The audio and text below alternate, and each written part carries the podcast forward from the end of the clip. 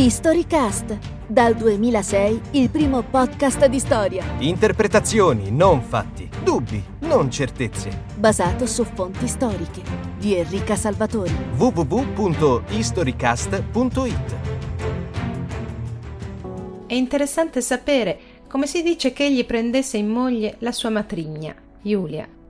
Un giorno, quando lei bellissima si presentò denudata in gran parte, come per negligenza, Antonino disse Vorrei se si potesse. Gli fu risposto Se piace si può. Non sai che in quanto imperatore deve stabilire le leggi e non subirle? Udito ciò, la smania scomposta trovò la spinta per divenire crimine, e lui celebrò nozze che se avesse veramente saputo decidere le leggi sarebbe stato suo unico dovere proibire. Rese infatti moglie sua madre, non in altro modo era chiamata, e aggiunse così l'incesto al fratricidio, dato che si unì a una donna di cui aveva da poco ucciso il figlio.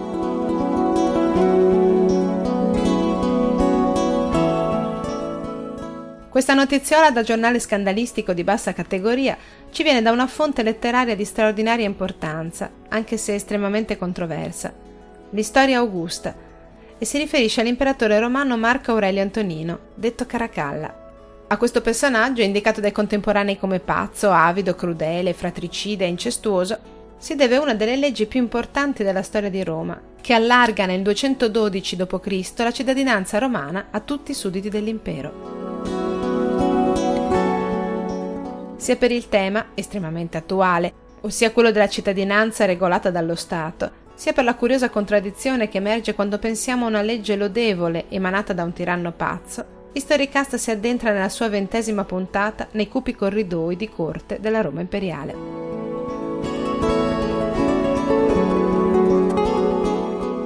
Iniziamo, come nostro solito, a smontare la fonte che abbiamo appena letto. Di vero c'è probabilmente molto poco, quasi nulla, eccetto forse il ricordo del fratricidio. Giulia Domna, moglie dell'imperatore Settimio Severo, era la vera madre di Caracalla e non la matrigna. Ebbe da Settimio due figli, il maggiore era appunto Marco Aurelio Antonino, in seguito chiamato Caracalla, mentre il minore era Geta, entrambi associati al potere imperiale dal padre quando erano ancora molto giovani. Data la parentela, non furono ovviamente mai celebrate nozze tra Giulia Domna e il figlio maggiore, sarebbe stato impensabile. Cresciuto a pane, intrighi e guerre, Caracalla imparò probabilmente ben presto le regole del potere, cosicché, appena morto il padre, attirò il fratello a palazzo e qui lo uccise, pare, tra le braccia della madre, inventandosi su due piedi una presunta congiura ordita dal fratello ai suoi danni. Dato che poi dietro un imperatore, qual era Geta, vi erano legioni, città, governatori provinciali, senatori e consiglieri, L'assassinio del fratello fu seguito da una vera e propria epurazione di possibili nemici e dei personaggi ostili, come già Caracalla era abituato a fare d'altronde, dato che nel 205 aveva eliminato il potente prefetto del pretorio Plauziano, che per inciso era anche suo suocero. Nell'occasione si era disfatto anche della moglie Flavia Plautilla e del fratello di lei, prima esiliati a Lipari e in seguito uccisi. La vedovanza, vogliamo dire forzata? Il fatto che la madre gli sia rimasta tenacemente accanto, nonostante l'assassinio del figlio minore, il rifiuto di contrarre seconde nozze e di mettere quindi al mondo un erede legittimo, queste furono le premesse alle voci maliziose sui rapporti tra madre e figlio, voci che probabilmente già circolavano in alcuni corridoi mentre i due erano ancora in vita. Ma all'origine del falso racconto di seduzione che abbiamo ascoltato all'inizio c'è probabilmente ben altro. Prima di tutto l'opposizione a Caracalla di buona parte della classe senatoriale, avversa alle sue leggi e dotata di un buon canale di comunicazione. Si chiamava Cassio Dione e potremmo definirlo uno storico in conflitto di interessi. Un intellettuale che coprì cariche di governatore, console, proconsole e appunto senatore. Testimone diretto del periodo dei Severi, ma anche rappresentante della classe senatoria e dei suoi interessi, Cassiodione criticò in maniera particolarmente feroce l'imperatore Caracalla, da lui tratteggiato come vizioso, avido e crudele.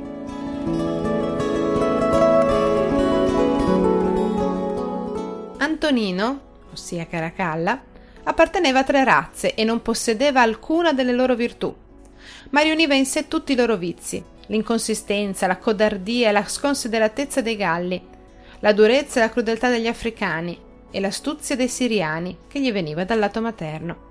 Antonino amava spendere soldi per i soldati che teneva in gran numero intorno a lui, adducendo una scusa dopo l'altra, una guerra dopo l'altra, ma faceva i suoi affari derubando, impoverendo e distruggendo il resto dell'umanità.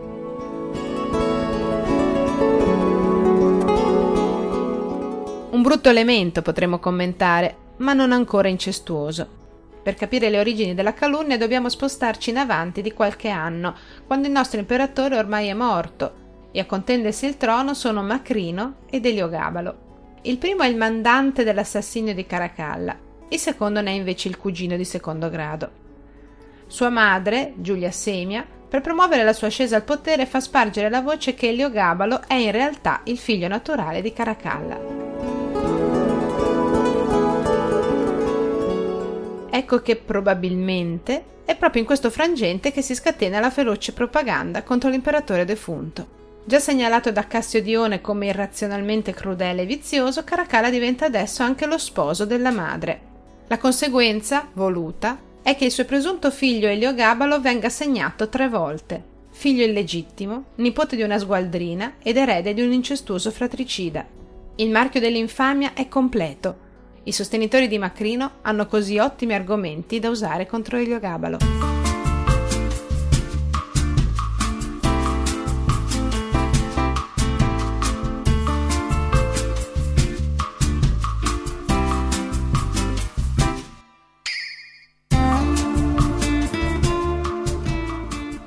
Ma perché vi racconto tutto questo? Perché di recente mi è capitato di sfogliare alcuni manuali scolastici e compendi di storia romana scritti prima degli anni Sessanta e vi ho trovato la storia di Caracalla esattamente così come è stata raccontata da Cassio Dione e dalle altre fonti a lui ostili. Ho trovato cioè il ritratto di un imperatore pazzo e crudele, vizioso, affascinato dalla vita militare e quindi rozzo, avido esattore di tasse destinate quasi esclusivamente agli eserciti e alle conquiste.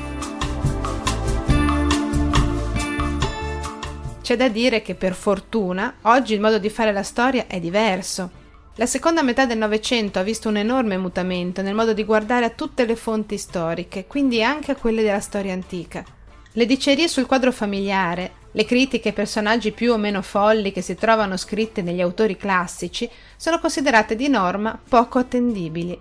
Continuano a essere prese in considerazione, certo, ma solo come testimonianza di propaganda politica, attuata da parte di correnti, gruppi, ceti o singole persone in momenti particolari della storia. Una propaganda che è come ovvio dettata da motivazioni ideologiche o personali, che spesso interpreta alcune azioni in maniera a prioristicamente negativa, omette eventi o particolari significativi, manipola la realtà o addirittura la inventa di sana pianta. Insomma, ieri come oggi, la denigrazione dell'avversario era un sistema estremamente efficace per minarne la credibilità e l'autorevolezza. Il fatto poi che un testo infamante sia scritto in latino classico non rende automaticamente vero e affidabile il suo contenuto. In parole povere, agli storici oggi non interessa proprio se Caracalla sia andato a letto con sua madre. Semmai gli importa più di sapere perché, come, quando e in quali circostanze la voce è stata fatta circolare perché anche una notizia falsa o stravolta può aiutare a ricostruire un clima politico. Del passato poi interessa ovviamente ben altro. Le scelte economiche, politiche, amministrative e i loro effetti sulla società. Cosa succede però quando le fonti che parlano di un personaggio o di un periodo sono quasi tutte affette da una forte marcatura ideologica? È il caso proprio del nostro Caracalla, di cui abbiamo ovviamente molte monete, lapidi, iscrizioni, statue, monumenti, ma un solo vero cronista, Cassio Dione, che poi ha fatto da modello agli altri denigratori. Ecco che allora il lavoro diventa molto più complicato, perché pur fortemente negativo nei confronti di Caracalla, Cassio Dione non dice vere e proprie falsità si limita a riportare solo i fatti che meglio calzano con l'idea che si è fatto di quell'imperatore e interpretare le sue azioni secondo un punto di vista fortemente di parte. Allo storico spetta allora l'ingrato compito di spogliare strato dopo strato i fatti dalle opinioni e di sperare di farlo bene. Prendiamo ad esempio il passo che ho letto, quando Cassiodione sottolinea che Caracalla non era romano, ma che assommava in sé tutti i vizi di tre razze, gallica, africana e siriana. Si avverte in questa frase, forse, tutto lo sgomento del ceto dirigente senatoriale verso un impero in cui i territori e le popolazioni conquistate cominciavano ad avere un'importanza crescente rispetto alla centralità di Roma. Dalle province, non più tanto dall'Italia, provenivano in numero sempre maggiore amministratori di grande peso politico e si mettevano in luce famiglie di enorme rilievo. Questo è proprio il caso della famiglia di Caracalla. Molti storici sono concordi a dire infatti che Settimio Severo fosse di origine africana, anche se la cosa non è pienamente provata.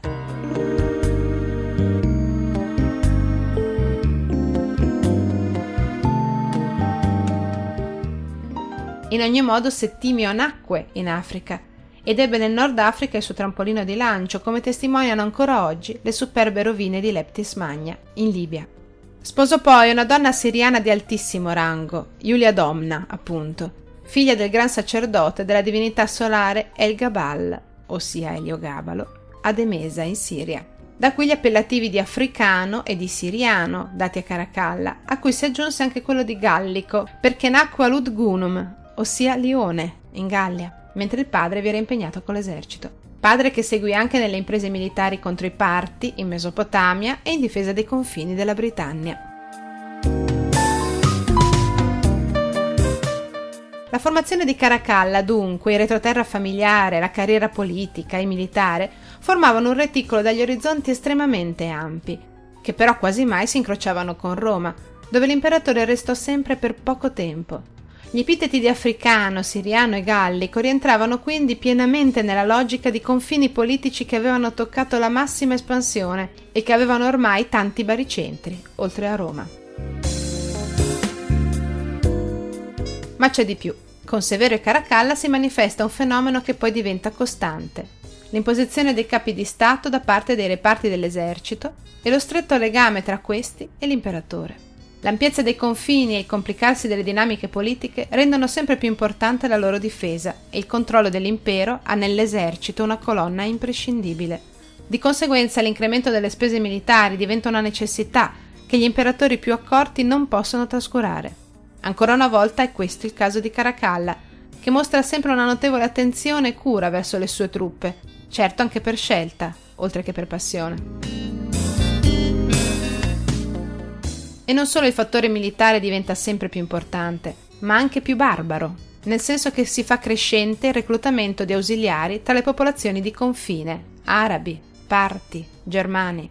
Si immettono negli organici dell'esercito non solo peregrini, cioè sudditi dell'impero che non hanno la cittadinanza romana, ma anche persone che provengono da oltre confine e che portano nella vita militare usi, costumi e modi di combattimento diversi.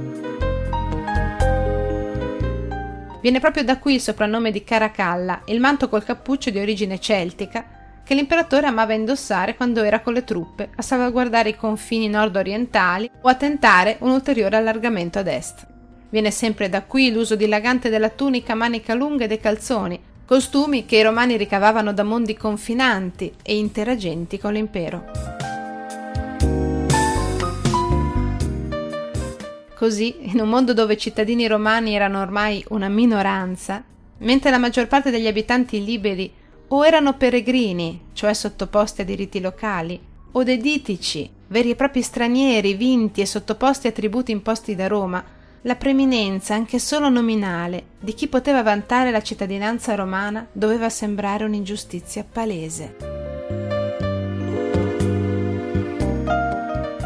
Fino a Caracalla il privilegio della cittadinanza era reggito con una certa attenzione.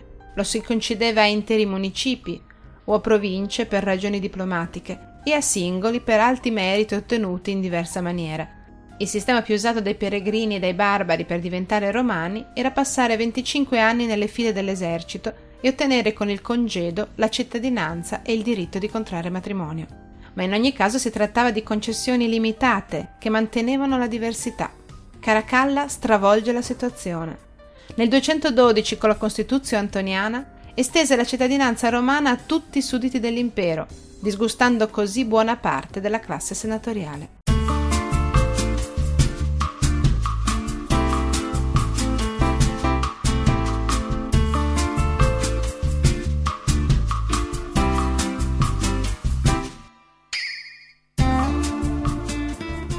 Da anni gli storici si interrogano sull'importanza e l'efficacia di questa legge. Per Cassio Dione, inutile dirlo, si trattò di un semplice espediente per aumentare il numero dei contribuenti e quindi per raccogliere più tasse, anche se recenti studi lo hanno sconfessato. Pare infatti che la legge non portò particolari miglioramenti nelle casse dello Stato. Altri, analizzando i tempi di pubblicazione e le parole usate nel testo, dicono che la Costituzione antoniana fu una mossa per pacificare l'impero, proprio all'indomani dell'assassinio di Geta. Indirizzandosi agli dei e alle dee e emanando una legge valida per tutti che concedeva una cosa sostanziale alla stragrande maggioranza dei liberi, Caracalla avrebbe mirato a far dimenticare il fratricidio e a rafforzare il gradimento e l'immagine divina del nuovo imperatore in un clima pacifico dato dall'unificazione politica di tutti gli abitanti liberi. quali che fossero le sue ragioni. Alcune cose appaiono certe. La legge veniva ad annullare differenze giuridiche che non avevano più ragione di esistere, in un impero da un lato vasto e al suo interno articolato in decine di diritti locali, ma dall'altro estremamente romanizzato e quindi molto omogeneo. La conquista progressiva delle popolazioni che confinavano col dominio di Roma era sempre stata seguita nei secoli da un processo di assimilazione profondo che operava su più piani.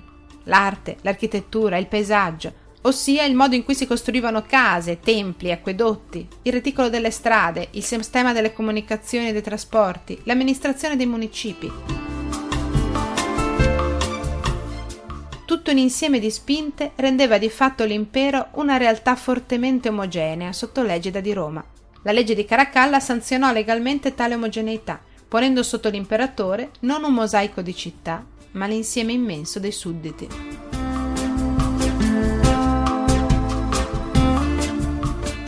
Questo cambiò loro la vita? C'è chi dice di no, almeno a livello economico e sociale. Le vere differenze erano allora, come spesso sono anche oggi, legate più al censo che al diritto. Quindi all'epoca di Caracalla era probabilmente più importante essere uomini liberi e ricchi che cittadini romani poveri. Tuttavia, alcune tracce fanno pensare che comunque la legge venne accolta con favore.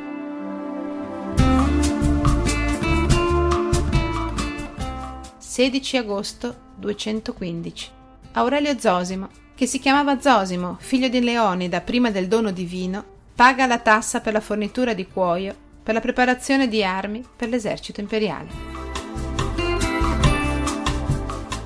In questa stringata ricevuta, scribacchiata in greco su un papiro egizio, c'è tutta una vita. È la vita di Zosimo, peregrino e figlio di Leonida, che dopo la legge del 212 decide di far conoscere a tutti il suo nuovo status di cittadino romano, cambiando nome. Abbandona il patronimico e diventa Aurelio Zosimo, dal nome dell'imperatore che gli ha fatto il sacro dono della cittadinanza, Marco Aurelio Antonino, detto Caracalla.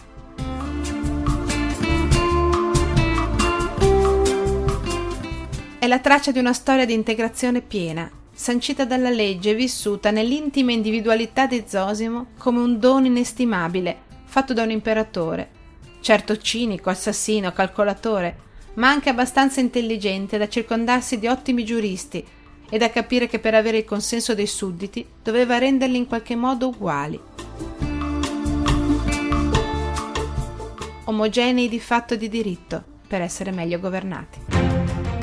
Avete ascoltato un episodio di Storycast? www.historycast.it